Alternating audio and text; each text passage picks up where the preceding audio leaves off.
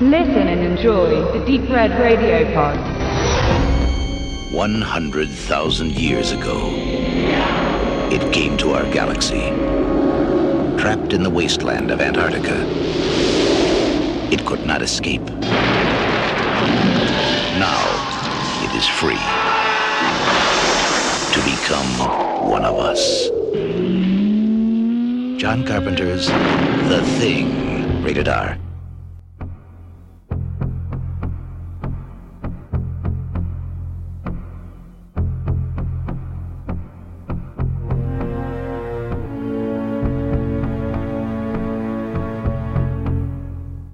Nachdem John Carpenter mit seinen äußerst sparsam budgetierten Filmen, angefangen bei Dark Star, Assault on Precinct 13, Halloween, The Fog, stetig Anhängerschaft von Publikumsseite sowie Gewinnüberschuss bei den Finanzen verbuchen konnte, war er spätestens mit Escape from New York, die Klapperschlange, nicht mehr wegzudenken, zum Kultregisseur aufgestiegen. Er war eine Instanz im amerikanischen Kino geworden, konnte perfekt unterhalten und hatte ikonische, fest in den Köpfen der Zuschauer verankerte Figuren geschaffen.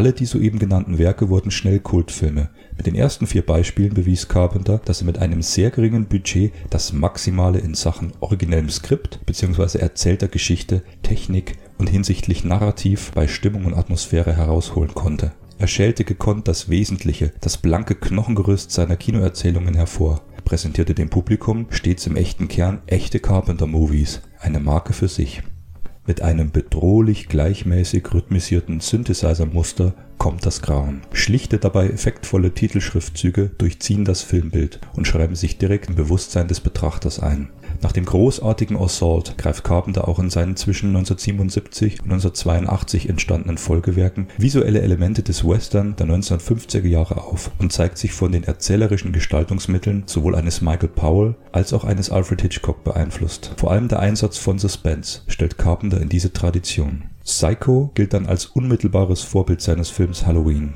Der aus heutiger Sicht überaus ruhig erzählte Film besticht mit seinen bewusst langen Einstellungen, die ein Gefühl von immanenter Bedrohung vermitteln. Die breiten Nebenstraßen eines amerikanischen Vororts werden in weiten CinemaScope-Aufnahmen eingefangen, was dem Terror eine neue räumliche Dimension verleiht. Die Bewegungen der jungen Laurie, Jamie Lee Curtis, wirken dabei schutzlos langsam, während ihre Nemesis, der 21-jährige Michael Myers, Tony Moran, überall gleichzeitig zu lauern scheint. Carpenter spielt in Halloween und auch seinem Folgefilm The Fog Nebel des Grauens ein Jahr später konsequent mit der inszenierten Darstellung von körperlich spürbarer Gewalt und ihrer Dimension im Bewusstsein des Zuschauers. Gerade in The Fog gibt es erstaunlich wenige Gore-Szenen. Das Grauen kommt in ruhigen Schritten und wirkt dadurch nachhaltiger Dank des anhaltenden kommerziellen Erfolgs von Halloween kann sich der mittlerweile etablierte Regisseur in der Mitte des Jahres 1980 einem Wunschprojekt widmen. Die Klapperschlange Escape from New York wird über vier Monate lang mit einem Budget von 7 Millionen US-Dollar gedreht. Carpenter zeigt sich hier deutlich vom Erfolg des Rachethrillers Ein Mann sieht rot Death Wish 1974 von Michael Winner beeinflusst. Auch wenn er dessen Philosophie nicht unbedingt teilt, macht er sich die Inszenierung der amerikanischen Großstadt als erbarmungslosen Dschungel zu eigen. Carpenters New York des damals noch futuristischen Jahres 1997 sieht aus wie die brodelnde Vorhölle. Drogensüchtige Junkies gehen nachts auf Menschenjagd und in den Kellern verfallener Häuser beleuchten Fackeln bizarre Sadomaso-Spielchen. Carpenters düstere Vision war so gespenstisch, dass es sechs Jahre dauerte, bis sein Drehbuch verfilmt wurde. Zum Glück von ihm selbst. So schnörkellos und atmosphärisch dicht erzählte in Amerika zu diesem Zeitpunkt kaum ein anderer Regisseur. Seine Filme sind beklemmend, weil seine Protagonisten mit unlösbar scheinenden Aufgaben konfrontiert werden. Für Snake Plissken, Kurt Russell, wird sein neuer Auftrag zu einem Wettlauf gegen die Zeit, ein Spiel um Leben und Tod. Carpenter liebt es, seine Filme so zu komprimieren, dass der Druck am Ende unerträglich wird. Es gibt ein interessantes Interview mit den drei Regisseuren Carpenter, John Landis und David Cronenberg, zu sehen auf der Bonus-DVD von Cronenbergs Videodrome 1983 Criterion Collection. Die Aufnahme entstand 1982 während der Postproduktion von Carpenters Remake des Howard Hawks Klassikers Das Ding aus einer anderen Welt, The Thing from Another World 1951, Regie Christian Nyby. Carpenter sitzt dabei in der Mitte zwischen seinen beiden Kollegen und während der Diskussion um Postmodernität und Zensur sieht man ihm an, auch mental etwas hin und her gerissen zu sein zwischen dem verspielten kindlichen Geist Landis, An American Werewolf in London 1981 und Cronenbergs ständig hinterfragenden intellektuellen Ansichten.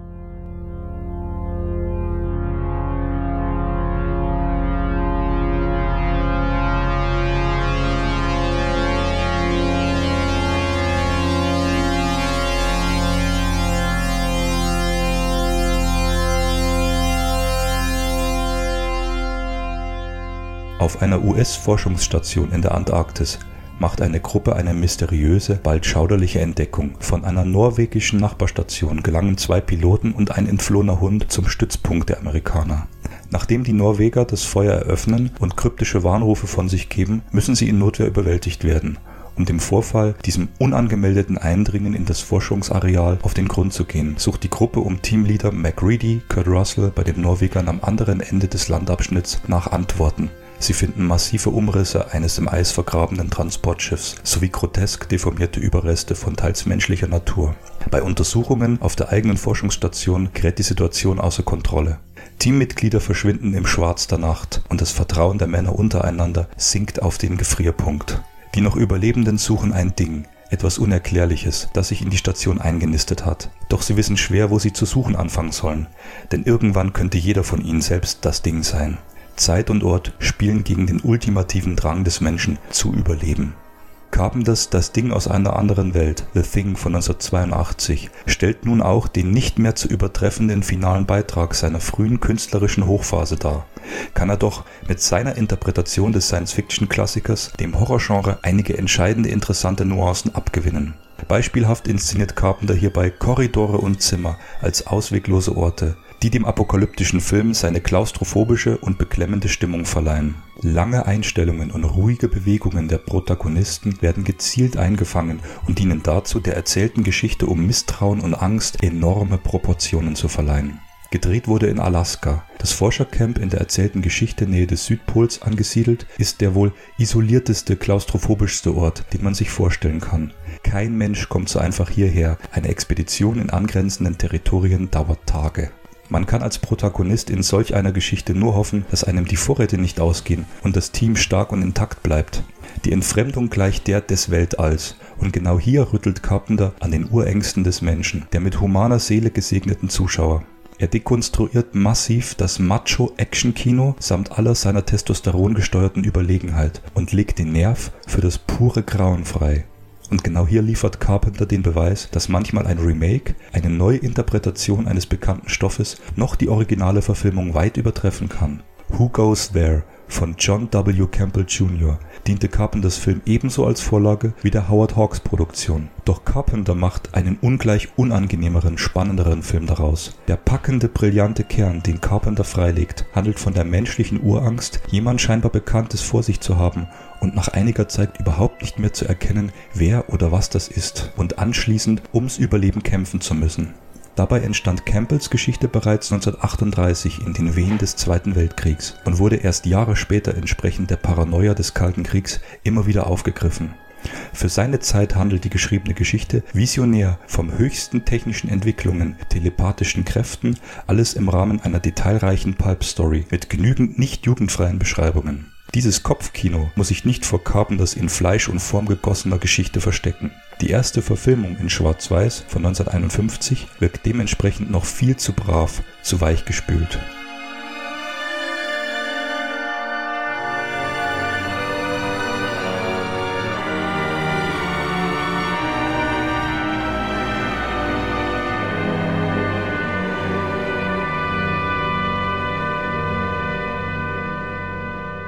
John Carpenters The Thing entstand im Rahmen der von Universal geplanten Modernisierung von Horrorklassikern des Studios. Zuvor mit Dracula 1979 durch John Badham oder An American Werewolf in London 1981 von John Landis The Thing war entgegen der erhöhten Freiheiten, die Carpenter von Seiten des Studios Universal zugestanden bekam, letztendlich kein großer finanzieller Erfolg. Das lag entscheidend nicht an der filmischen Qualität, sondern war dem Umstand geschuldet, dass im näheren Zeitraum in 1982 E.T. von Steven Spielberg die Kinoherzen im Sturm eroberte und Aliens zu diesem Zeitpunkt gern als glücksbringende, friedliche Botschafter gesehen wurden Alien von Ridley Scott lag da schon über zwei Jahre zurück. Sprechen wir von Ridley Scott, war auch der heute legendäre Blade Runner gewissermaßen ein Opfer von E.T. Doch im Gegensatz zu E.T. haben die anderen beiden Filme, Blade Runner und The Thing, den langen Test der Zeit überstanden. Und man spricht heute weitaus mehr über sie als über die kindgerechte, liebenswerte Science-Fiction-Variante. Titelgebend bei Carpenters The Thing ist kein Freund, keine haltgebende Figur für einen jungen Menschen, sondern ein zunächst nicht zu identifizierendes Ding, das unberechenbar und asexuell motiviert, jedoch mit der größtmöglichen Körperlichkeit in menschliche Hüllen schlüpft und zum Synonym des Persönlichkeitsverlusts stilisiert wird. Der Begriff des Shapeshifter aus der literarischen Vorlage wird in Carpenters Version in allen nur denkbaren Varianten visualisiert. Dagegen sieht die erste Verfilmung von Christian Nyby und Howard Hawks, Co-Regisseur und Produzent von 51, fast schon wie kontrastarme Theatralik aus. Und genau hier befinden wir uns an dem Punkt, wo die Meinungen auseinandergehen. Entscheidend bleibt die Richtung der Argumentationslinie. Betrachtet man nun Carpenters Werk als, Zitat, Ausstellungsstück für die verblüffenden Möglichkeiten der Trick- und Spezialtechniken des modernen Hollywood-Kinos aus Lexikon des internationalen Films nimmt dies dem Film sofort die narrative, formal-ästhetische Essenz, untergräbt dessen filmische Qualitäten mit einem Satz. Nimmt man diesen Satz nun aber als absoluten Gegenpol zur eigenen, sicherlich auch fanbasierten Betrachtungsweise, hebt man den Film vorsichtig, aber bewusst auf ein revanchistisches Niveau, bei dem über kurz oder lang immer wieder die alte Zensurdebatte in den Vordergrund rückt. Fakt ist, der Film wurde nach seinem Erscheinen auf dem deutschen Videomarkt 1983 auf den Index für jugendgefährdende Medien gesetzt und hat sich im Laufe der folgenden Jahre bei einem nicht zu verachtenden Genrepublikum als Kultfilm etabliert. Nach einer Neuprüfung vor bereits über fünf Jahren hatte The Thing in Deutschland sogar eine Jugendfreigabe erhalten. Und in Anbetracht dieser Tatsache verwundert es kaum, dass einige Filmreihen es sich zur Aufgabe gemacht haben, jene medienhistorische Debatte noch einmal aufzugreifen. Der Film kam aber schon 1982 in die Kinos, noch bevor er die Jugendschützer auf den Plan rief. Er stellt auch einen markanten Wendepunkt in der Karriere Carpenters dar, für den er sich mit 15 Millionen US-Dollar als erste hochbudgetierte Produktion gestaltete. Und selbst wenn ein Teil dieses Budgets in die rabiat konstruierten Splatter-Effekte von Make-up-Artist Rob Bottin floss, der durch Das Tier oder auch Total Recall bekannt ist, bleibt eine filmspezifische Tatsache von Beginn an unübersehbar. Carpenter konnte mit der für ihn typischen Sichtweise auf zunächst verborgen Objekte und Subjekte dem Horrorstoff neue Punkte abfordern. Während die einen im soeben zitierten Teilargument, also Ausstellungsstück für die verblüffenden Möglichkeiten der Trick- und Spezialtechniken des modernen Hollywood-Kinos, die Äußerlichkeiten betonten, lobten andere Kritiker den Film in höchsten Tönen für seinen scharfsinnigen Gesamtlook und sahen in The Thing Carpenters bisher ausgereifteste Arbeit. Er selbst tut dies übrigens auch, sagt, es sei sein bis heute stärkster Film. Nicht der Film, der damals die meisten Fans hatte, aber sein stärkster. Es ist jene endzeitliche Vision einer Welt, die schon in Assault und die Klapperschlange entscheidenden Eingang gefunden hatte und Carpenter den Spitznamen Prince of Darkness, also Fürst der Dunkelheit, eingebracht hatte. Nicht zu Unrecht, wenn man sein Gesamtwerk im Kontext betrachtet. Im Fall von The Thing sind es eben nicht primär die expressiven Spezialeffekte über Verstümmelung und Morphologie, auch wenn sie einen wichtigen Teil des Films darstellen. Tragend für die beklemmende Stimmung des Films bleibt Carpenters Gespür für Suspense, was er in Anlehnung an sein großes Vorbild Alfred Hitchcock geradezu meisterlich in Szene setzt. Exemplarisch stehen hierfür bereits die ersten 30 Minuten des Films, in denen uns die Charaktere vorgestellt und Panik und Terror herangezüchtet werden. Keine einzige Sekunde wird mit unnötigem Ballast verschwendet. Wir sehen das, was wir sehen sollen. Auch wenn die stark fiktionale Geschichte einiger Dialogsätze bedarf, vollzieht sich der Kern des Films in exakt durchkomponierten Bildfolgen, die mit genau gesetzten Abblenden wie ein bedrohlich rhythmisierter Atem funktionieren und dem Zuschauer jenes reizende Unwohlsein vermitteln, auf welches das sonst zu unweigerliche Kotzen folgt. The Thing wurde häufig im Kontext der für die 1980er Jahre typischen Oberflächenästhetik als Markstein des Body Horror diskutiert. Gleichzeitig kratzt diese Argumentation aber nur an dessen erster Schicht. Der Kern des Films bleibt davon unberührt. Wandlungsformen werden konsequent durchdekliniert, von innen nach außen und wieder zurück. Das Panoptikum der Verstümmelung und Deformation lässt sich keineswegs als eigene Showeinlage oder losgelöst von der psychologisch motivierten Handlung betrachten. Der Film in seiner völligen Gesamtheit erzählt eine überaus verstörende Geschichte über äußere und innere Deformationen. Für den Soundtrack hatte man den berühmten Ennio Morricone verpflichten können, der Carpenters effektvolle Klangmotive eindrucksvoll zurückhaltend orchestrierte. In Zusammenarbeit mit Alan Howard entstand hier einer der besten Scores für einen der vielleicht letzten klassischen Carpenter-Filme. Dabei wurde immer wieder gefragt und diskutiert, inwiefern Carpenter selbst an der Musik beteiligt war. Sein Kollege Alan Howard stellt sich das so vor, dass Carpenter Morricone seine Klänge zu Die Klapperschlange zeigte und meinte, so etwas in dem Stil wäre sehr gut. Morricone selbst engagierte dann einen ganz eigenen Pianisten, der die Synthesizer-Klänge aber genauso minimalistisch und effektiv interpretierte, wie es ein Carpenter oder Alan Howard selbst nicht besser hätten machen können. Zudem wird in der Dokumentation Sounds from the Cold die entscheidende Beteiligung des leitenden Tonschnittmeisters David Lewis Judell hervorgehoben, wie er die schmatzenden Klänge des Dings mit Seife in seiner Dusche aufnahm oder in diversen Exterieurs Windklänge auf Tonband speicherte, die dann auch in vielen im Inneren der Station spielenden Szenen permanent unterschwellig hörbar sind und ein stetes Gefühl von Eiseskälte und Unwohlsein vermitteln.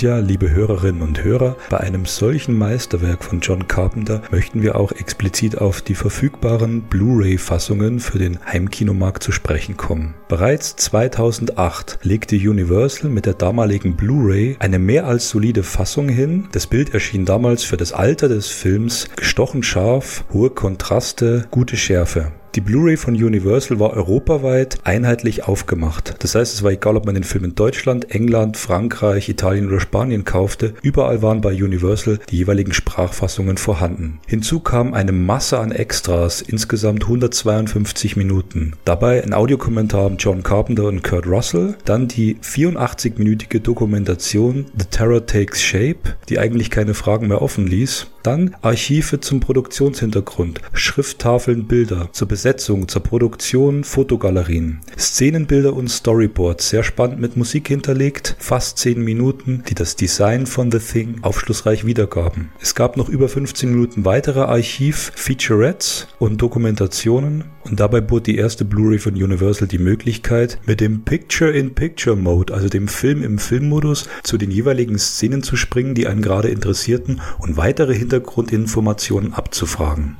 Dann kam im letzten Jahr 2016 Shout Factory, das US-amerikanische Label, mit ihrem Sublabel Scream Factory und brachte John Carpenters The Thing nochmal neu in Zusammenarbeit mit Universal auf einer 2-Disc Blu-ray-Fassung heraus, bei dem jede Disc 50 GB Speicher ausnutzte. Das heißt, der Hauptfilm wurde unter Überwachung von Kameramann Dean Cundy neu in 2K vom Interpositiv abgetastet, was dem Film insgesamt eine sehr filmische Qualität gibt, wenn man ihn zu Hause anschaut. Es ist eine feine Textur erkennbar, die Körnigkeit des Films ist zu sehen. Das heißt, der Film wurde nicht verfälscht, die Farben wurden nicht abgeändert, sondern er sieht so aus, wie er damals wahrscheinlich im Kino gezeigt wurde. Die neue 2K-Abtastung bietet besondere Feinzeichnung und Schärfe. Zudem ist der Soundtrack neu remastert und hört sich auf der Heimkinoanlage in vollerem Klang einfach wunderbar an. Shout Factory bot neben den englischen Originaltonspuren in 5.1 und im Original 4.1 drei Audiokommentare, der bisher bekannte mit Kurt Russell und John Carpenter, sowie einer mit Dean Cundy, dem Hauptkameramann, dem Co-Produzenten Stuart Cohn. Sie produzierten weitere Extras, die fast allesamt auf der zweiten Disc zu finden sind. So Requiem for a Shapeshifter, ein halbstündiges Interview zwischen Filmemacher und Biograf Mick Garris mit John Carpenter, brandneu aufgenommen. Dann eine Dokumentation über die Besetzung The Man of Outpost 31. Weitere Dokumentationen wie Assembling and Assimilation, Behind the Chameleon oder Sounds from the Cold, über die speziellen Klänge und die Tongestaltung des Films gesprochen wird. Alles in allem bieten diese Extras über zwei Stunden brandneues Material Material. Aber damit nicht genug. Es wurde auch eine TV-Fassung des Films mit auf die Disc gepackt mit einer Spieldauer von knapp 94 Minuten. Darüber hinaus auch die bereits bekannte Doku Terror Takes Shape und weitere Featurettes. Alles in allem war diese neue Veröffentlichung von Shout Factory eine 1 mit Stern und eine absolute Kaufempfehlung. Hatte nur ein Manko, sie war auf Region A festgesetzt, kann also nur von US-amerikanischen Blu-ray-Playern oder Regionalcode-Freiplayern wiedergegeben werden. Um dem entgegenzuwirken und auch dem europäischen Publikum quasi eine brillant restaurierte Fassung von Carpenters Klassiker anbieten zu können, brachte Arrow Video aus England vor wenigen Tagen ihre eigene Limited Edition von The Thing neu heraus. Die Blu-ray beinhaltet einen neuen 4K-Scan vom Original Negativ, diesmal überwacht und offiziell freigegeben von Regisseur John Carpenter und ebenfalls dem Kameramann Dean Cundy, der schon für die Shout Factory Fassung sein Okay gab. Es wurden zwei komplett neue Featurettes produziert. Who Goes There? In Search of the Thing, also eine komplett neue Dokumentation, produziert von Ballyhoo Motion Pictures, die die Geschichte von The Thing erklärt. Angefangen bei der Originalnovelle von John W. Campbell Jr. bis hin zu Carpenters Filmfassung. Hier gibt es brandneue Interviews mit Cast und Crew sowie mit den Autoren, mit Filmhistorikern und Kritikern. Die zweite Doku heißt 1982, auch eine komplett neu gedrehte Dokumentation, die retrospektiv das Making of 1982 neu beleuchtet. Da diese Fassung von Arrow Video bereits im Vorbestellmodus komplett ausverkauft wurde, ist die Fassung ab November als reguläre Version erhältlich. Vergleicht man nun den 2K Interpositiv Remaster und den 4K Negativ Remaster, fällt auf, dass das Interpositiv Remaster aus den USA filmischer wirkt. Die Feinkörnigkeit, die filmische Qualität ist besser zu spüren, wohingegen beim 4K Remaster vom Original Negativ die Farben und der Detailreichtum noch besser herauskommt. Zwei absolut klare Empfehlungen einer ohnehin schon bemerkenswerten Blu-ray, die vor über acht Jahren auf den Markt kam. Und zu guter Letzt noch einen kleinen Gag am Rande. Mondo, die berühmte Designfirma aus den USA, hat ein Brettspiel entwickelt mit dem Namen Infection at Outpost 31 mit exklusivem Design, wo man als Filmbegeisterter, als Fan von The Thing die Geschichte komplett auf der Station nachspielen und ums Überleben kämpfen kann.